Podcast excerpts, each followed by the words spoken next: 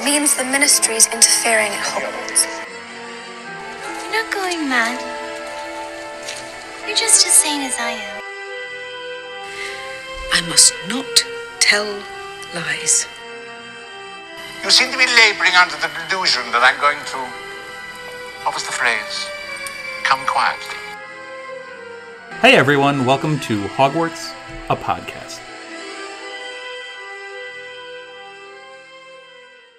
Hey everyone, welcome to another episode of Hogwarts, a podcast. We are covering chapter 36, the only one he ever feared. And we are back to a normal ish episode. As you can tell by the laugh, Elizabeth is with us. I don't know if episodes with me are necessarily normal. That's why I said ish. Hi, everybody. Uh, yeah, it's just us today. it's still a very action-packed chapter. I think we both made the note like we thought this chapter would be longer.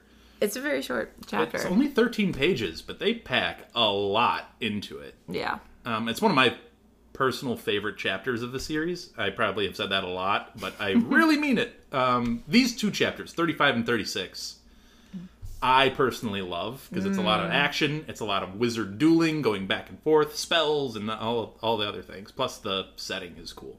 Whereas I'm like, the emotional punch to the gut and the heart. Oh, so many tears are shed.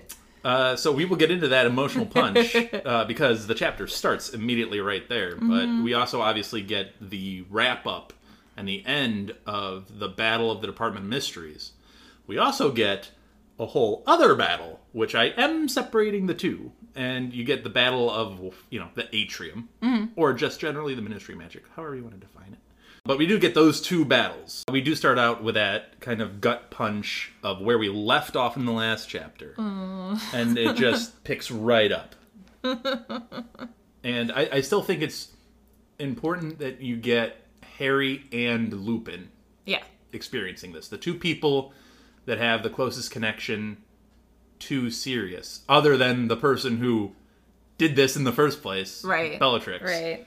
So you get those two that have that connection with him experiencing this loss. Yeah. So we have Sirius falls through the veil, right? Beyond the veil. Mm-hmm. And Harry is just screaming for him and and Lupin being like, you know, he's gone, he's dead. He's like, he's not dead. He just come back. And it's like he keeps doing that and when he finally realizes like, oh wait, if I'm screaming this loudly, Sirius has never made me wait before. So the fact that he's making me wait right now, that might mean that Lupin's actually telling the truth. You almost see Harry go through several of the different stages of grief yeah. in like a minute. Yeah, and very quickly, which is so sad. And I I mean like I always cry at this chapter. And part of it sometimes it's when he's screaming for him. Sometimes it's imagining from Lupin's perspective. Sometimes it's even just Neville coming over and be like, "I'm sorry, was that a friend of yours?" Like like Neville has no idea why this man's important to Harry, and yet he's still offering some comfort. It's like, oh, there's so many tears. So Lupin is for sure on this. He I is feel so bad for Lupin. he is so definite Mm-hmm. that he's like, no, Harry. And he, he tries to say the word. Harry won't even let him say the word. Yeah, He says, he's not Sirius dead. is dead. He's not. Sirius is dead. And I'm wondering, like, with all this mystery surrounding the Department of Mysteries, Hmm. do you think, like, Dumbledore did actually give them a rundown of, like, hey, this What is what the yeah, this is what the Department of Mysteries is? Because how would Lupin really know? Well, I wonder if that's part of their preparation that they had for guarding the department. I mean, we know that they had a whole bunch of maps that they were looking at at Grimmauld Place, right? Like, and they would hide away scrolls every now and then. We know that there were a lot of other high level conversations that obviously we were not privy to because Mm-hmm. the kids were not privy to. Right. Those extendable ears just could not pick them up.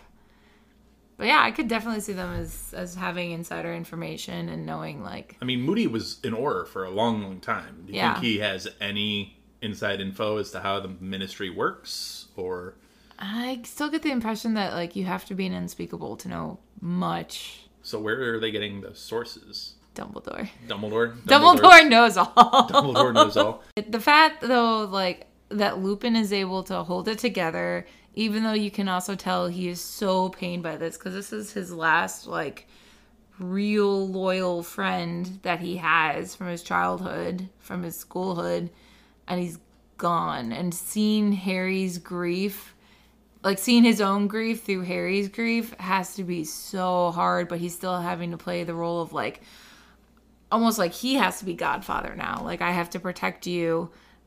You can't go after him. Don't go through the veil. Like you know, like I- I'm here for you. He was like even after Harry stopped screaming, he's still holding his arm and being like, "Okay, just in case, I got you."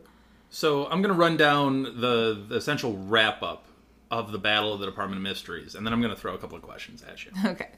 So you get Albus essentially pretty casually just roping up the remaining Death Eaters, which I'm assuming there are still about nine of them at this point that he wraps up. Do you So- think the baby head one's there? No, so that's why I said nine. I think that the two that were eliminated early Yeah. aren't there. Yeah. and I say n- that that makes ten still with us, but nine because you know Moody crawls over Mm-hmm. to Tonks to try to revive her because she's still out.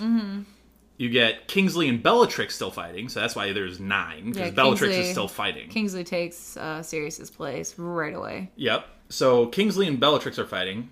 Kingsley gets bested by Bellatrix, Mm-hmm. which is no small feat. Mm-hmm. And then Bellatrix tries to escape. She deflects an Albus spell, which is impressive again. Mm-hmm. Um, and then Harry goes off and chases Bellatrix to kill.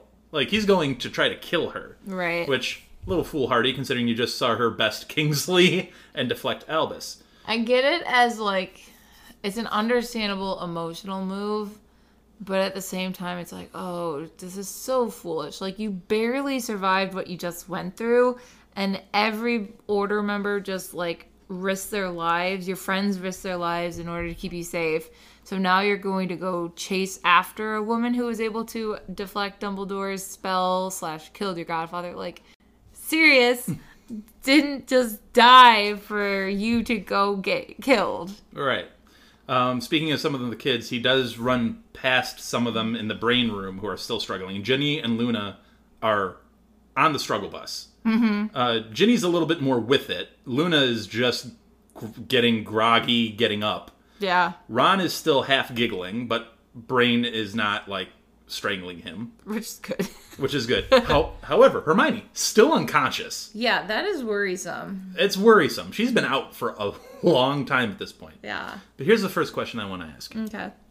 So we get Albus casually roping up nine Death Eaters, mm-hmm. including one that, if you remember, had to he had to ring back in. He roped him back into the the center of the the dais. Mm-hmm. So he's casually, you know, oh, okay, swoop, and I got nine of them.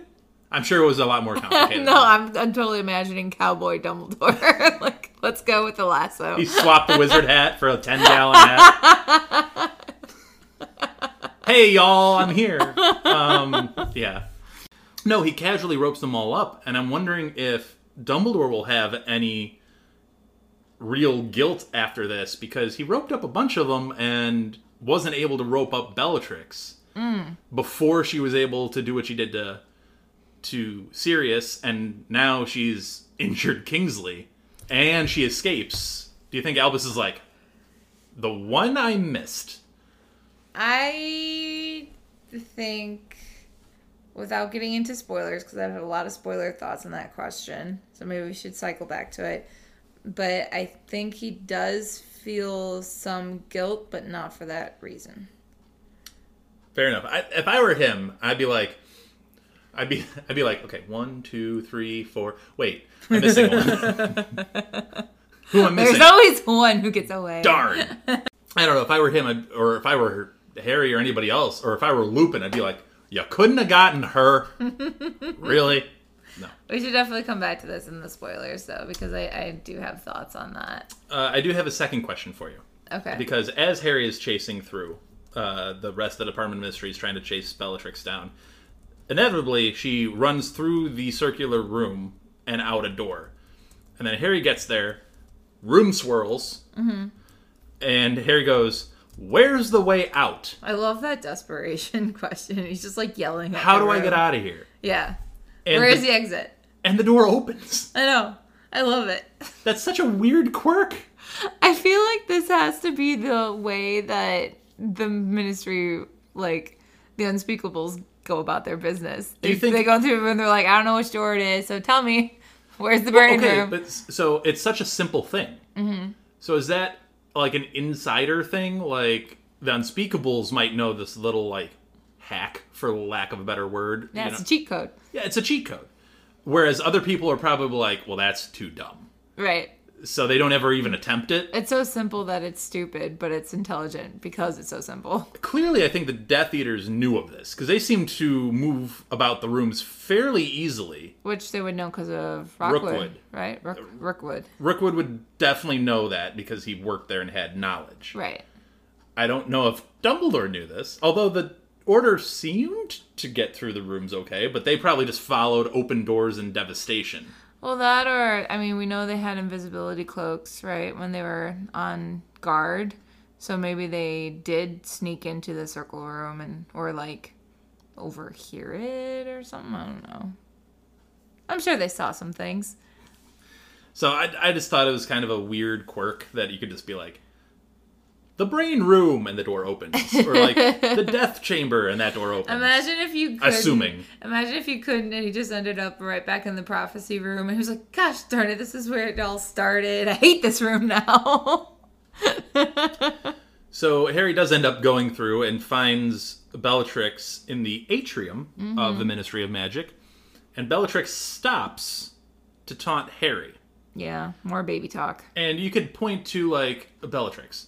You got still a couple of standing Order of the Phoenix members, plus Dumbledore down below. You should just get out of here, right? That would be smart, but we have the opportunity to taunt a teenager. She also has the goal in mind. She still has the ultimate objective in mind of I got to get this prophecy, and it's Harry Potter of all people following me. True. I can handle one kid. Right. So, which I mean, she kind of does. Uh, she fires spell after spell after spell at Harry, who's dodging behind the big fountain with all of the statues on top of it, which we'll mm-hmm. get back to later. but Harry's taunting her right back. But he uses Crucio for the first time. He uses an unforgivable curse. Yeah, which is crazy. I mean, he said it was he had this rush of hatred just flood his heart because he was like, "Oh, baby Potter, did you love him?" You're really, you're really I going just- back to the baby sounds. That's what she sounds like. but yeah, like you just murdered my godfather. Yes, I did love him, so of course I'm going to feel anger. It's a very, very fresh wound here. There is an important thing that comes from this, though. She stops the baby talk. She does stop. Well, once once he hits her with Crucio and knocks her off her feet, Yeah, she gets right back up. But now, now the pretext and the taunts are over. Yeah, Now it's time to teach this kid what an unforgivable curse really is. she said you have to enjoy the torture to really cause the pain. You've got to mean it. Yeah. You have to mean them. Potter. Yeah, and she goes and she tries it. Um, she does also throw in some taunts, though not in the baby voice, that she learned spells of terrible power from Voldy. Like, you really think you can match me? She blows the head off the wizard statue. yeah. I tried doing a deep dive to see if we could get more information about that time with Voldemort because it does seem fascinating to think of Voldemort as a teacher. It's kind of like the opposite of Harry leading the DA. Like you know, instead of defensive skill skills, it's uh you know dark magic skills. Um, but there's really not all that much out there. So I guess if you are into fan fiction, write some about it. I think obviously there are levels to this. I don't think he's obviously he's not telling all of his supporters this. He would only tell his inner circle of Death Eaters, mm-hmm. and within that, I still feel like there's a hierarchy amongst even the Death Eaters. Well, she called herself his most loyal and faithful servant. She's a little biased, but yeah, she's a little biased. But, but yes. Uh, anyway, Harry's scar burns uh-huh. intensely. He realizes Voldemort is insanely enraged. Harry taunts Bellatrix about it, and he notes a tint of fear in Bella's voice. Well, question first. Did he was the scar pain right after he told her that it had been Yes. smashed? Okay. So here's my thinking because Voldemort, we know he appears right in the middle when he's like, "Oh, Voldemort can't hear you now." He's like, "Can't I, Potter?" And he's just like, "Boom!" right there. So my question of this: It's a very dramatic move to just be invisible and then pop up and be like, "I can hear you." It's it's a cool moment because Bellatrix is it's almost half responding to Harry. Like the first half of the sentence in the book is her responding to Harry, mm-hmm. and then the second half of it, with almost no transition whatsoever, is her almost talking directly to Voldy. Yeah. Like you- you had the word groveling on your notes, which is the perfect way to describe it. She's like, you know, please, please don't, She don't turns punish from me. this epic warrior, insane, dangerous person Yeah. To very weak and groveling like immediately. Like that's a hard Well, switch. so so here's my my question. I was trying to imagine like do you think Voldemort was just chilling there invisible waiting for like Harry to come up or Death Eater to come up with the prophecy and then be like dramatically reveal himself? Cuz it seemed like you know Harry shouts hey it's smashed and then he feels the scar pain because he's literally right there hearing it from Harry's mouth and being like that was not supposed to happen. Now I'm angry, and therefore Harry feels his anger. And then it's like, well, might as well reveal myself. So I'm like, you know, was he wearing an invisibility cloak? Was he like disillusioned? And if all that's the case, if he was literally just chilling there, then he should have seen the order run in or just like gone with his Death Eaters and taken care of business himself. He could have gone after the prophecy and touched it himself. So part of me thinks he's not there i feel like that scar would light up the minute he's in the same room with voldy too Mm-hmm. like it's I, I feel like it's partially emotional Mm-hmm. and partially like just the presence with proximity. yeah Okay. maybe Okay. Um, so maybe Voldy, through that connection with Harry that he utilized to get Harry here, realizes like, oh, this went poorly, mm-hmm. and then shows up, gets mad, pops in, Right. and then Bella's like, oh no. So you think Harry just didn't see him pop in because he's hiding behind the statue? Uh, Well, he also like I think it, I think it happened in a second where Voldy realized like this did not work. So where do you think Voldy was? Just like chilling outside with the Thestrals? He could have been in, still in the graveyard. he could have been in the graveyard from book four. True. I mean, one of the Death Eaters that got wrangled up could have just pressed their scar, Mm-hmm. and then he could have been like, "Oh no." then got mad, then popped in. I told them not to summon me unless something bad happened. Gosh darn it. yeah, Maybe. Maybe that was it, or or Maybe. maybe Bellatrix herself did it. Yeah. uh, of just like Yeah. you know. I don't But- know, but I like the i- the, the headcanon in me likes the idea of him just sitting there invisible, being like, okay, waiting for my dramatic moment. And there it is. Okay, now I'm here. So Voldy does enter the equation, Mm-hmm. and like we said, Bellatrix immediately begins to grovel, and she tries to warn Voldemort that there's someone down below that he should be aware of. I love the fact that he's not even listening to her, and the fact that he's like, you know what, Potter, I'm over you. You're irritating. Just die. Just die already. And then he immediately just goes to kill him. yeah, it's like he's learned his lesson. You don't need a whole monologue before you murder. Just do it. Uh, so we get the immediate kill shot that Voldy tries to send, and Harry is so like, I am in a lot of trouble. like He feels like like he's gonna accept death. I mean, he can't like, even raise his wand. Yeah, he's too depressed right now. And Too much has happened in the past 24 hours. who comes in to help counter this? Albus. Albus comes in, and he does some quick spell work, and we'll mm-hmm. get to Albus and Voldy and their spells in a second. But Albus does some quick spell work. He makes the wizard stat, the headless wizard statue, jump in front of Harry Yeah, it's like a shield. to block the killing curse, which it does successfully. Uh, later on, that same statue ends up completely protecting Harry, removing him as far as possible from the, the whole scene. You get the the witch statue ends up chasing Bellatrix and ends up pinning her to the ground, so she can't go anywhere. You get a goblin and the house elf scuttling to the fireplaces, and you get the centaur, which ends up charging Voldemort, mm-hmm. and then it ends up actually encircling the two, and we'll get back to the centaur in a second. Hmm. But we get some epic quotes from from Dumbledore, and Yes. the first one is, "It was foolish to come here tonight, Tom." I know it's such a baller move to just call him Tom. It is I love such it. a savage move. And Harry notes that like Dumbledore is so calm as he's you know circling around with Voldemort. Like Voldemort seems more panicked. Dumbledore is just like, oh, we're here for some tea. Haven't seen you in a while. Dumbledore definitely uses calm to his advantage. Mm-hmm. Because it's Voldy- unnerving. Like you shouldn't be calm right now. and Voldy uses just aggression, Yeah. Just straight up because he sends a killing curse at Dumbledore, and he vanishes and pops up behind Voldy. Mm-hmm. And um, that killing curse hit Eric's desk and made it burst into flames. Yes, Our poor security guard has nothing to be secure behind anymore. and then it was Dumbledore's turn to be on the offensive, and it's said he just flicked his wand. Mm-hmm. He flicked his wand. That flick of the wand emanated a force that, even though Harry was behind a statue, could still feel the hair stand on his on end Mm-hmm. as that force of the spell went by.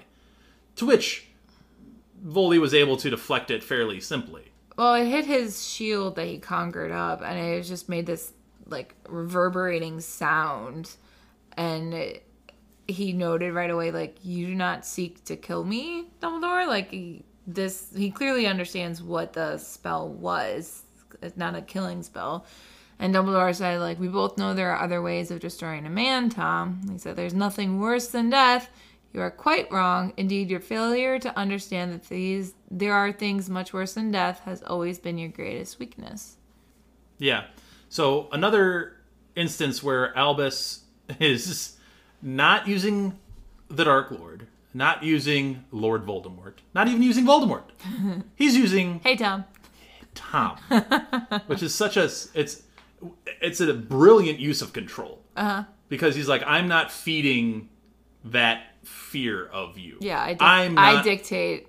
I'm not afraid. I'm not afraid of you. You can tell by my demeanor. You can tell by how I'm talking to you, and you can tell by the fact that I'm using the name I knew you by way back when. It's such a power move. I love it. It's a massive power move, and um, there there there is some other quotes though that he used, including uh, this is from Albus. Merely taking your life would not satisfy me. Mm-hmm.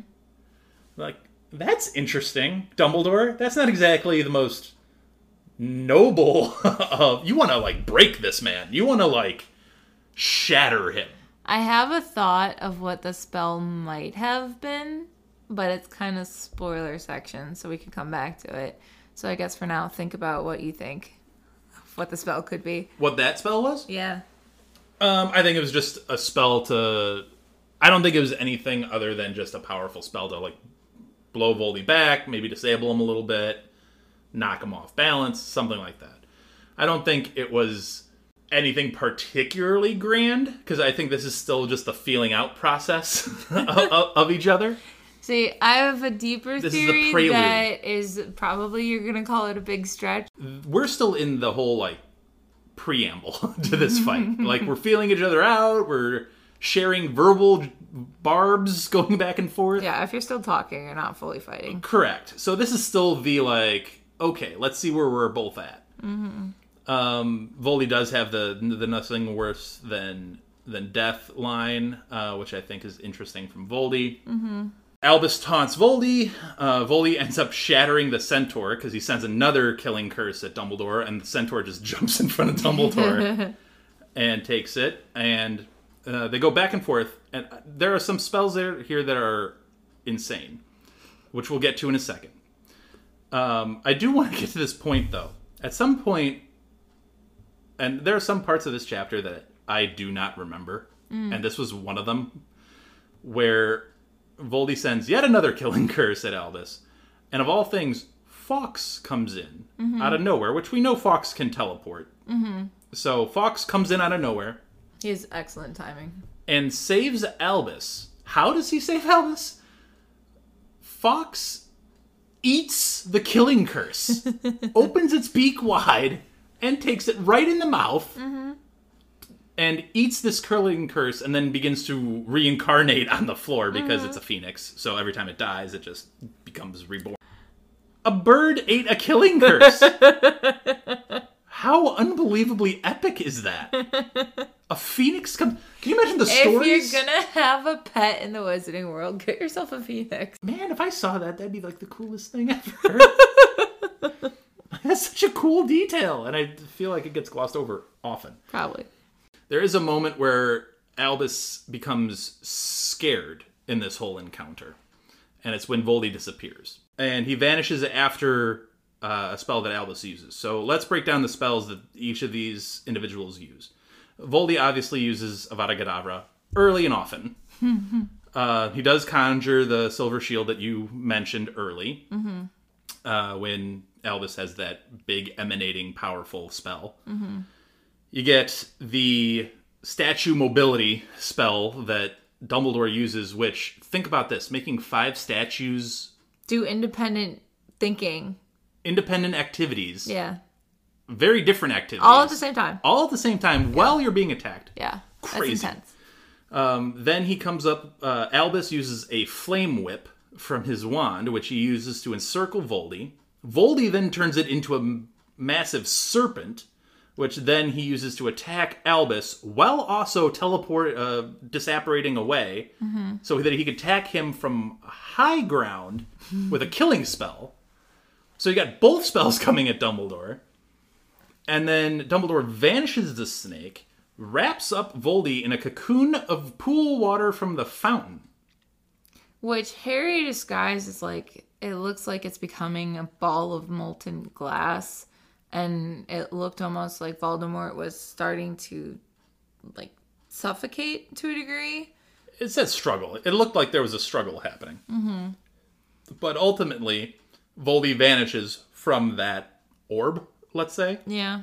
And that's when Albus becomes scared because he doesn't know where Voldy is, and there's still a lot of angles at play that he can use.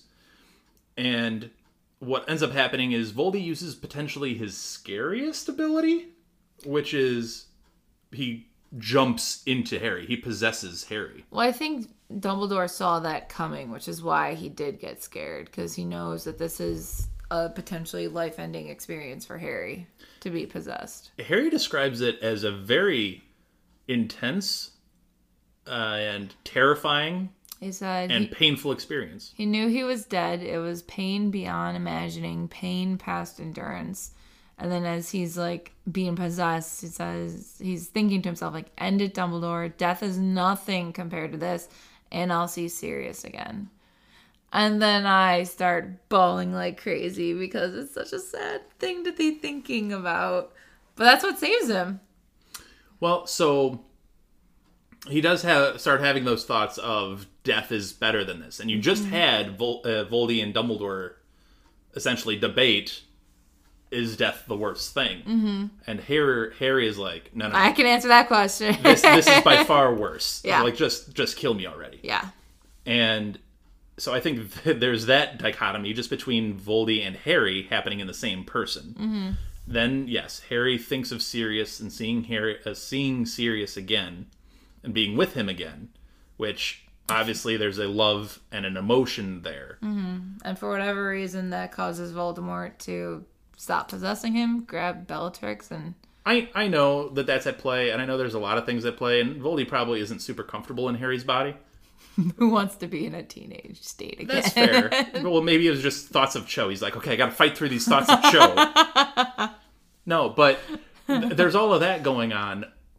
But there's also an influx of people that arrive here. yeah, they're And coming. yeah, uh, Harry awakes from this nightmare, and he's like, it takes him a second, but he realizes there are a bunch of people here that weren't here like a minute ago. Do you think? And as they come in, we'll get there, but you know they're saying, "Oh, Voldy, Voldy, Voldy, Voldy." Do you think Voldy was like, you know, Blew my cover. I should probably get out of here. And just leaves Harry. Like, I think if he had, do you think if he had more time, He would have. he would have played this out? longer. Yeah, he would have tried to drag this out a little bit and torture Dumbledore with this Um, and make Dumbledore do something. Or do you think the influx of people and he's like, nah, I got to get Bellatrix and I got to get out of here? I don't even think it's the people. I think it's him thinking about Sirius and similar to back when he was, you know, a first year student of I can't touch this child. There's something about him that's too pure and innocent for me. I think those thoughts of like I am willing to sacrifice myself right now so I can see someone I love again. Like just please do that. I think that causes him to just be like I can't be in this body. It's too gross for me. Get out of here. Well, I, I kind of, as I was reading it, I thought, this is kind of right up Voldy's alley of like, I want to make Dumbledore do something mm-hmm. that he, A, doesn't want to do, right. and B, like, morally would object to, and I want to make him do it. For the greater good. It's almost like a Joker Batman Yeah. thing in DC where Joker never wants to actually kill Batman. He's just like, I want to make you break every rule you have. Yeah. Like, I don't even care if I win, but you're gonna have to beat me my way, not your way. You'll lose your morals. Yeah, Yeah. and I think if Voldy, I think if Voldy had the time, he would have tried to endure and make Dumbledore make a tough decision. Mm-hmm. Like, I'm gonna torture this kid for as long as I possibly can until you have to do something about it. Putting in myself in like Voldy's shoes, I'm like, I think he would love to make Dumbledore make a questionable decision. Well, I think that's why that's what he went to. The possession was an act of desperation. Like he almost beat me with this water thing, which I mean, being beaten by water. Well, it's you're. I know he's he's like you can be him drowned and then you can be it's dumbledore he can make it like an unbreakable right, you know right. But for Voldemort, that'd be super embarrassing to be like, I got beaten by a fountain.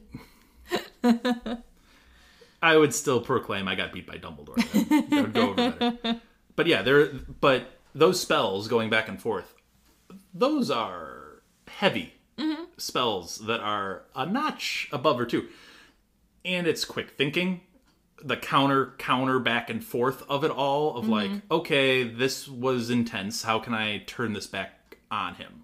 This is really good for Harry to see because it does show you like okay, everything every survival that you have had thus far with Voldemort was kind of kids gloves a little bit. And here's one where it's like this is how fast you have to act if you want to survive against Voldemort. This is this is what Dumbledore has to do. That means you have to do this too.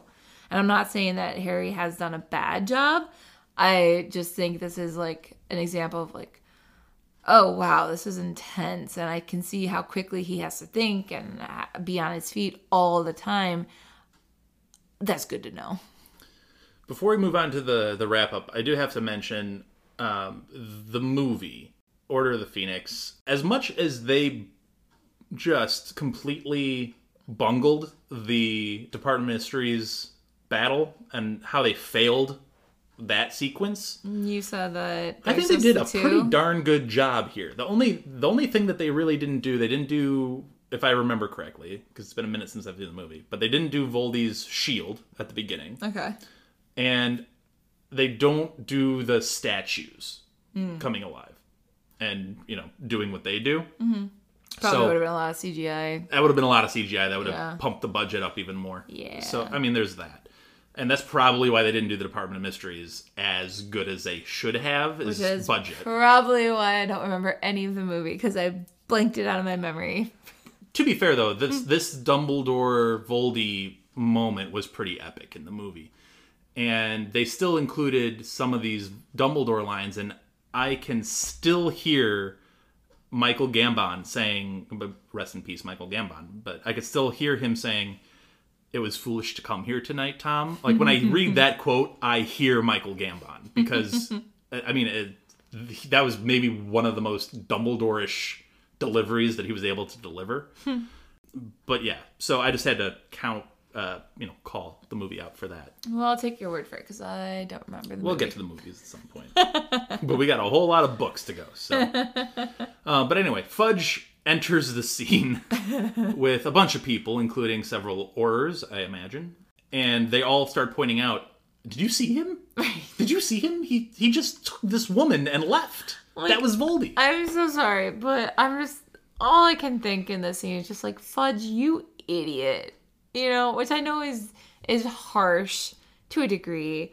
But he comes in and being like, "Oh my gosh, yes, there's Voldemort. Oh, now there's Dumbledore. Oh, Harry Potter's here too." And everything that I've been saying for the past year is a lie, and all these conspiracy theories that I have believed are false. And it's just like, sir, Dumbledore told you a year ago you could have avoided all of this. This is your fault.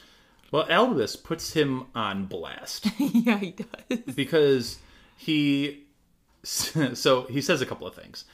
Albus addresses him, says several Death Eaters bound by an anti-disapparation jinx are in the death chamber waiting for you.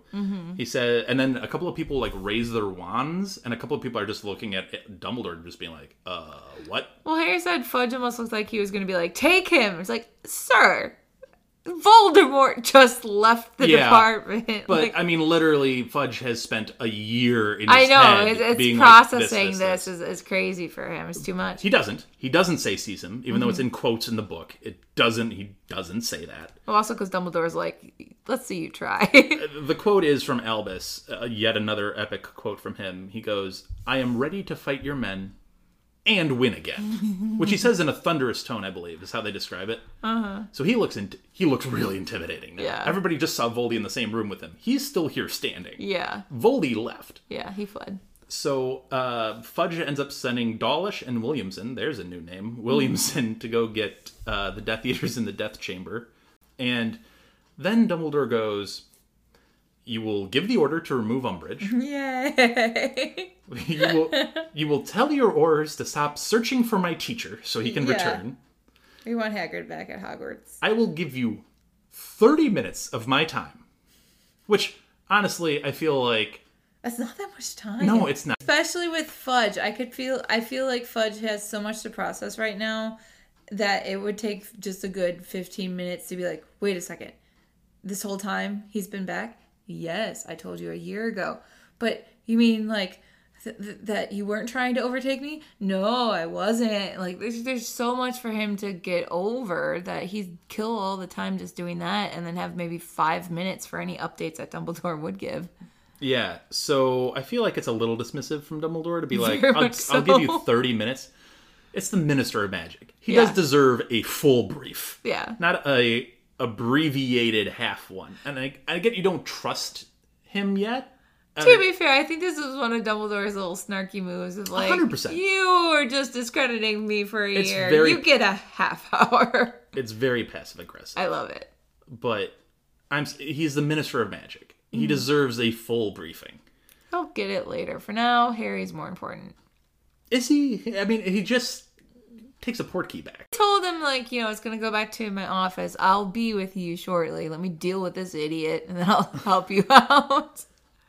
I like Fudge calling him out for like that port key is not authorized. I know, but I like how he's like, he's shocked to see Voldemort, and then he's shocked to see Dumbledore, and then he's like, Harry Potter's here too. It's like, yeah, Okay. stuff was just going down. I would be stunned to see a child in this war zone. Who do you think he was most surprised by seeing of Harry. the three? Harry. Harry. Oh my god, why would he be there?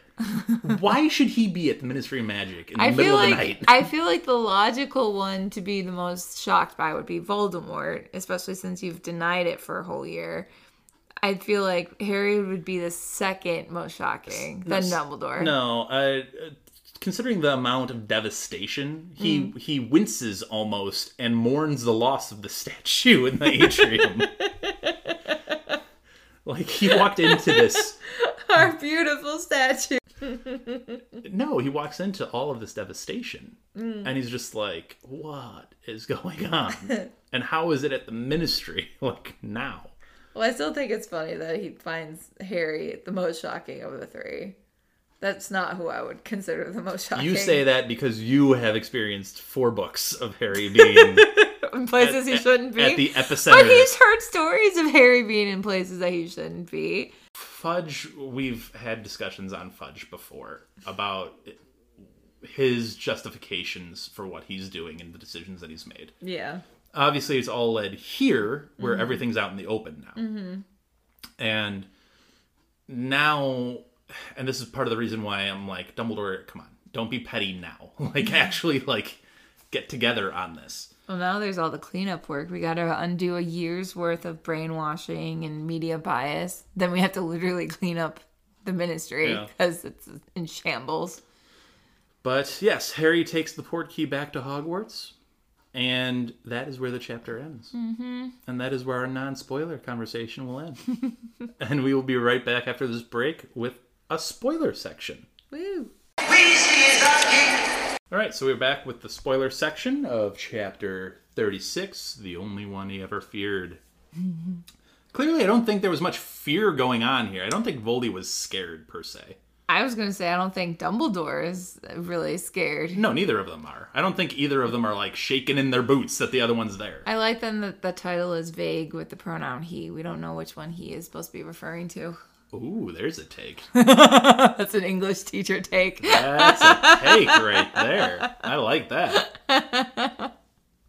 I'm all on board to explain, uh, explore that one more if you really wanted to. But um, we did have this a point where uh, Voldy was possessing Harry, and I brought up the idea that it's there's a complicated amount of things going on Yeah. in that sense. You were saying there was an arrival of Fudge and a whole bunch of witnesses, and Yeah, it's like, so you got- get out of here. So you got Harry being obviously very uncomfortable with Voldy being in his mind and his soul and all of that, and then you get um, what you're referring to is Dumbledore refers to that love that he felt for Sirius is what expelled Voldy, mm-hmm. and well, I can buy that. We are getting that from Dumbledore. Dumbledore? That's a Dumbledore theory, hmm. and To be fair, Dumbledore has good theories. he's, he's pretty dead on most times. but it also happens to happen almost simultaneously with everybody rushing in and Voldy being like, Do I really want to pick this fight with everybody now? Well, I think. Okay, so here's why I am going to buy what Dumbledore says. I think if he had stayed longer, waiting, thinking, like, okay, Dumbledore is definitely going to sacrifice Harry for this. Like, he's definitely going to do it because this is the move that I would make if I were in Dumbledore's shoes. Like, he'd be waiting, waiting, waiting, and Dumbledore knows what the prophecy says. He knows that he can't end Harry Potter and Voldemort. Like, one cannot live while the other. One cannot die while the other lives, or what's the exact One wording? cannot live while the other survives. Yeah, we haven't gotten there yet, so apologies for not having the We'll exact get the exact quote next chapter. But like I think because Dumbledore obviously knows that this is not how things go down, he'd be waiting and be like, "I'm not gonna do this. Well, I'm not gonna sacrifice it." the statues to go get people. So the longer he can drag this out, the more beneficial it is for him. Right. So I, I think like Dumbledore would just not act and Voldemort would be getting more and more and more uncomfortable and Harry thinking about, you know, the love that he has for Sirius is what makes Voldemort just be like, I can't be in this body. This is like uncomfortable. This is the pain that Harry feels when Voldemort possesses him. And I think it's the same pain that we see from Voldemort's like warped child figure form when it's in book seven. Do you think Quirrell feels this pain when he's possessed in book one? Probably not because he's been corrupted more and more. And also, he doesn't It have. still can't be a comfortable experience. It can't be very comfortable, but he also doesn't have his mother's like sacrificed blood running through his veins. Wasn't that the reason for book one why he couldn't touch him? Yes. So I'd imagine Quirrell had like, you know, I was a good person at one point, but Voldemort comes in and corrupts him more and more and more, and then the drinking the unicorn blood probably. Okay, I'll give you that one. The drinking the unicorn blood probably does not help Quirrell's case Probably at all. I'll give you that. Um, but I'm just thinking about like how Dumbledore is. I don't want to say pulling punches because obviously he's going at Voldy very hard because you have to. You can't not go at Voldy hard. Dumbledore's not pulling his punches. He's attacking Voldy aggressively, powerfully. But Voldy notes after that first spell, like, weren't you going for a kill shot? Why didn't you go for that killing blow? And they have that back and forth between death. And there's worse things than death. I'm trying to break you. I'm not trying to kill you. I'm trying to tear you down. And Voldy, I don't think really gets it. No, he definitely doesn't. I don't think I even really got it until we got to this spoiler section right now. because I think he's not going for that killing blow. He's trying to first bind Voldemort with the f- flame whip. Then he's trying to encapsulate Voldemort in that pool orb thing. Mm-hmm. He's trying to lengthen this battle out. Why? He wants Fudge and everybody to come through those fires. He wants people to see this. Okay, I could buy part of that. I That's why he's talking. He's talking at the beginning. He's doing the whole verbal spar. I have always interpreted it using book seven information. When Harry has sacrificed himself and Dumbledore sees him and calls him like a brave man, and Harry is like completely perfect. You see Voldemort's like horribly awful looking creature just laying there. And and Dumbledore says like yeah there's nothing we can do to help him. Like there's no pity. I always took that as like that is Voldemort's soul that has been so corrupted by the Horcruxes that he has created. And they Hermione once said that like you know the books say that if you are to put your soul back together again, it's an extremely painful process. And the only way to do that is to feel that remorse for your victims. And I think Dumbledore would interpret that as like remorse is a form of love. Like you love your victims, you feel bad and guilty for what you did. it's weakness. In Dum- in Voldemort's eyes, yes. Yeah. But I think that's what Vold. I think that's what Dumbledore is aiming at with the spells that he's throwing at him. Is like, I know that what would be worse for you than death would be to feel all the pain and guilt and like horrors that you have inflicted on people, but feel it in a way where it's like you actually get the emotional connection of it. See, I, I don't think he's trying for that because I think he knows Tom is is too far gone. So I think he's trying to. What he means by tear him down is maybe not him personally, mm. but tear down everything he wants.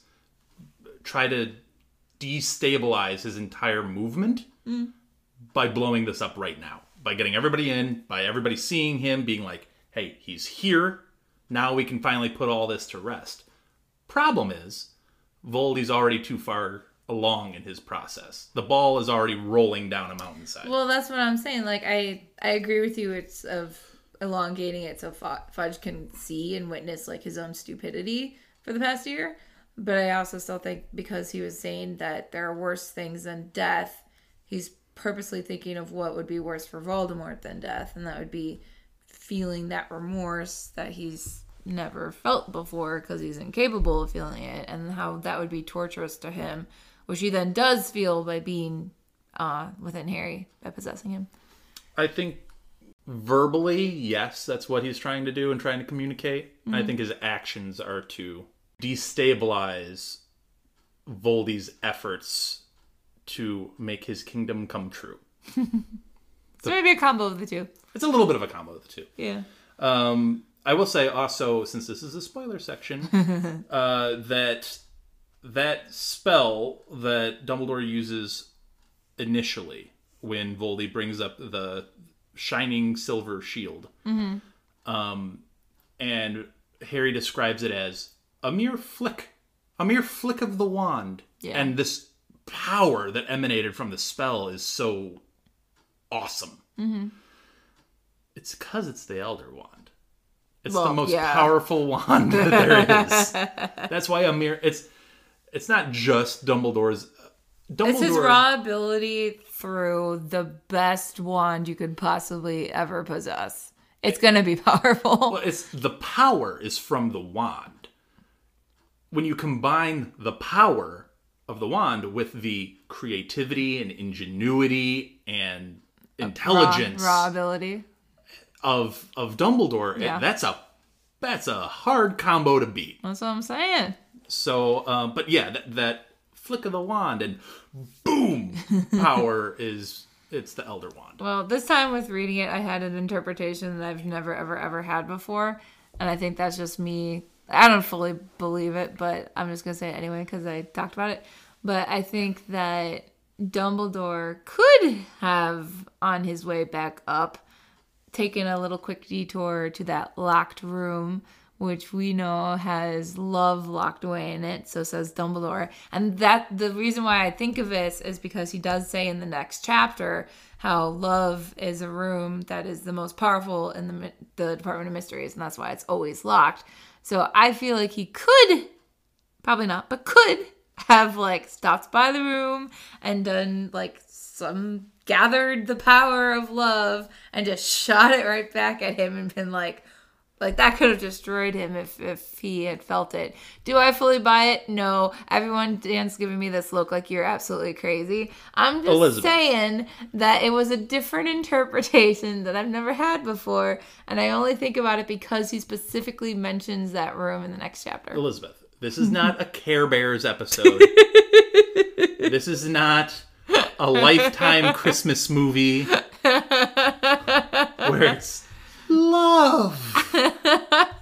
I'm just saying. I'm gonna shoot love at him. Dumbledore loves his love. We we know that. That's his whole Okay. theme throughout the entire series. I don't. don't- I buy it? Not really. But I'm just saying it's a possibility, and think- it's fun to imagine. I don't think Dumbledore's gonna shoot sunshine and rainbows at Dumbledore at Voldy and be like, "Yeah, this is gonna do it."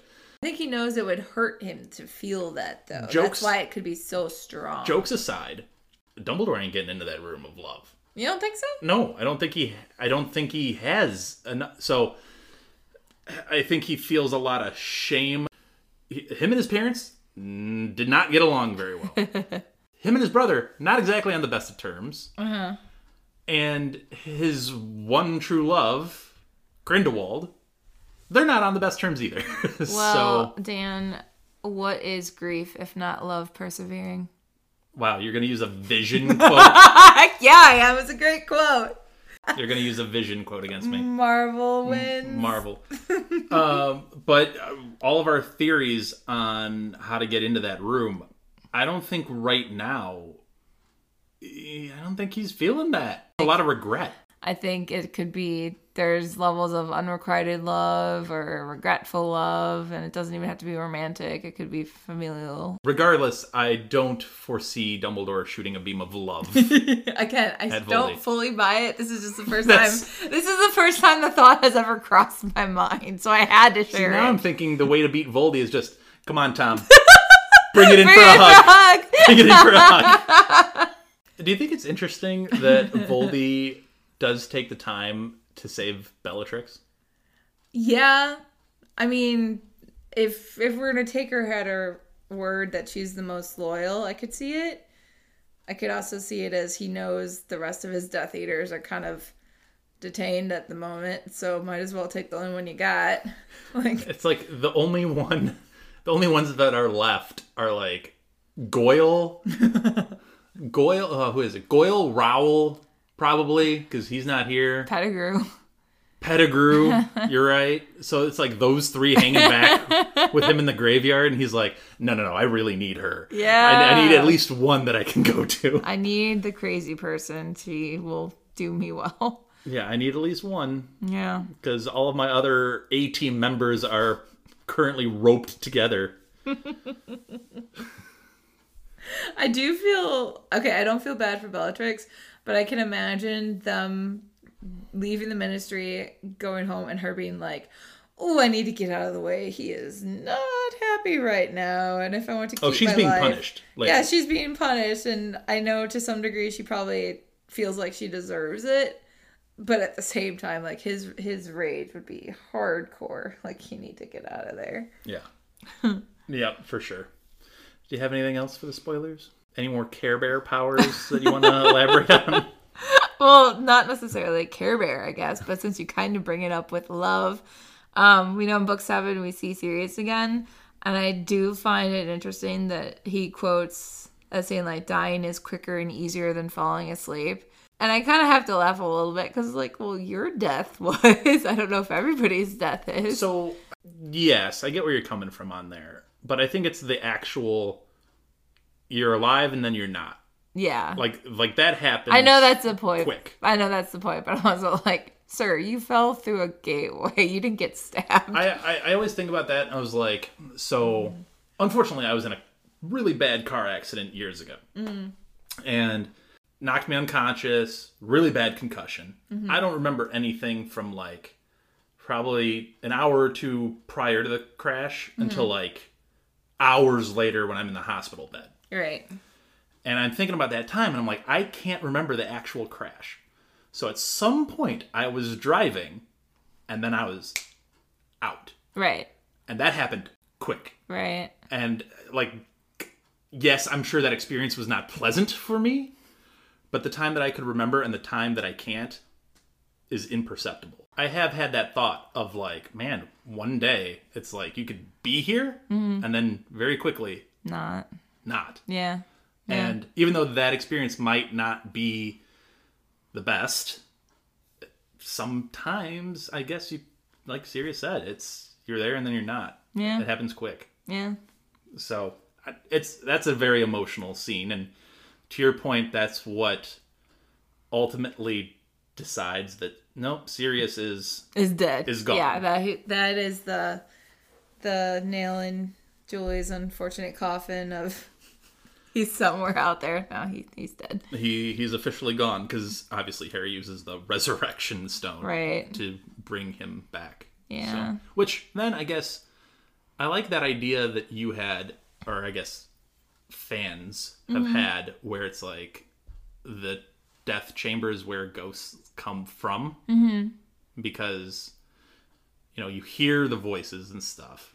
We did get a Twitter comment that was theorizing that the veil is like the portal to some other dimension or world and it is kind of interesting to think that just on the other side of this little gateway there's like everybody there just hanging out having their own little death day party It's a one way portal though. yeah yeah So yeah. Uh, anything else you got for spoilers? Uh, I'm so ready for the next chapter because the emotional punch, like while this one was emotional punch, the next chapter just kills me. The angst and the screaming, it's the pain that comes real. It's so hard to listen to and read. Yeah, it's I think I think these three chapters, 35, 36, 37, are some of the best in the series. Mm-hmm. And I think a lot of real was put into it in that Yeah. like that raw emotion Yeah. of fear, anxiety, panic, Guilt. guilt, Yeah. depression, Loss. anxiety, like all of these things are really manifested, and it's all through three chapters that honestly aren't even that long. And every time I read it, like I know it's coming, and it still gets me. Still hits me hard every single time. I love this book. me too. It's such a good book. And unfortunately, we're getting to the end of it, and we're going to be starting up book six here very shortly. Yeah. Just a crazy. few short weeks. Yeah. So, with that, we will end the conversation here. Please let us know what you think by commenting on our Twitter and Instagram. Also, leave a comment on Spotify. Participate in our polls on Spotify. And uh, we have a couple of good ones up here recently, so I'm really intrigued to see what some of those results are. So let us know. Um, if you want, you can click a link and leave a voice message so your voice can appear on the podcast. We are trying to get that started up. And then also, you can leave a donation by clicking on the support this podcast link that we also have wherever you're listening. You could donate financially to us. It's a lot of time and effort that goes into these. We really appreciate any support. Um, also, if you don't want to do that, just share, like, comment. Uh, it really helps us grow and continue to grow so our voices can be heard talking about Harry Potter. And we can hear from you with your opinions on Harry Potter. yeah. Uh, so thank you all for listening, and we will be back next week. Thank you for listening to Hogwarts, a podcast. If you like what you've heard, please click the subscribe button on your preferred podcasting app and follow us on Twitter and Instagram at Hogwarts Pod.